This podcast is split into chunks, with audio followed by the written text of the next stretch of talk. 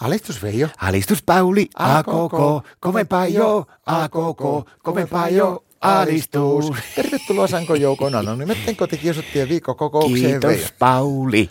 Tiedätkö, että nyt meitsulla on kyllä pikkusen täytyy sanoa, että sisäpiirin tietoa, salasta tietoa, varsinainen uutispommi.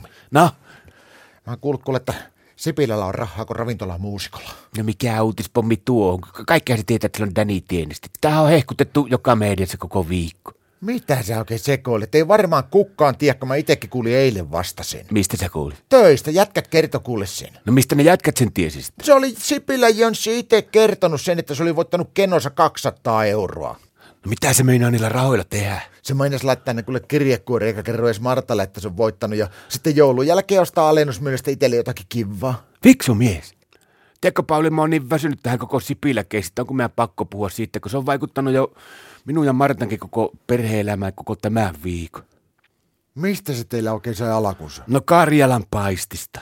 Karjalan paistista. No niin, kato, kun se yksi päivä tuli töistä kotia hirveänsä kiukusa siinä ja nälissä ja tota, sanoi, että no eikö ole Karjalanpaisti vielä valmista. Mä että no en mä olisi tiennytkään mistään Karjalanpaisti hommasta, että mistä mä oon tiennyt, että olisi pitänyt sitä tehdä, niin se oli kuulemma lähestynyt mua sähköpostitse. Ja monta kertaa ja pannut niin, että tee Karjalanpaistia, mutta kun eihän mulla ole sähköpostia. No ei siinä mitään, Martta tulee, mä sitten nopeasti sinne, että no äkkiä, kun mä huljaitan tuossa Karjalanpaistia ja löin lihat ja mitään donitseja ja porkkanoita näitä siihen kattilaan tullut ja kysyin sitten Martalta, kun se makasi sohvalla, sohvalla siellä ja luki tekniikan maailmaa. Ja kysyin siltä vielä, että pannaanko lihaa lentämään pelkällä suolella näillä jutuilla, että miten maustetaan, niin ei mitään vastannut, tiedäkö. No mä sitten niin ihan omasta päästä sinne, mä annoin olla sen pari tuntia siellä ja huutelin sitten Martta, että tuppa kulta syömään, niin kauhia jupina ja jäpin, että sä et pannut tähän lihalle, että ihan liian vähän suolaa ja kaikkia makuja ja Mä että no mähän kysyin kulta sulta, että kauanko annetaan uuni, olla uunissa, pannaanko lihalentä, niin Martta siihen, että höpö, höpö, höpö, höpö, höpö, että sä et antanut mulle aikaa vaan niin tarpeeksi, että mä olisin voinut kommentoida. No mitä sitten tapahtuu?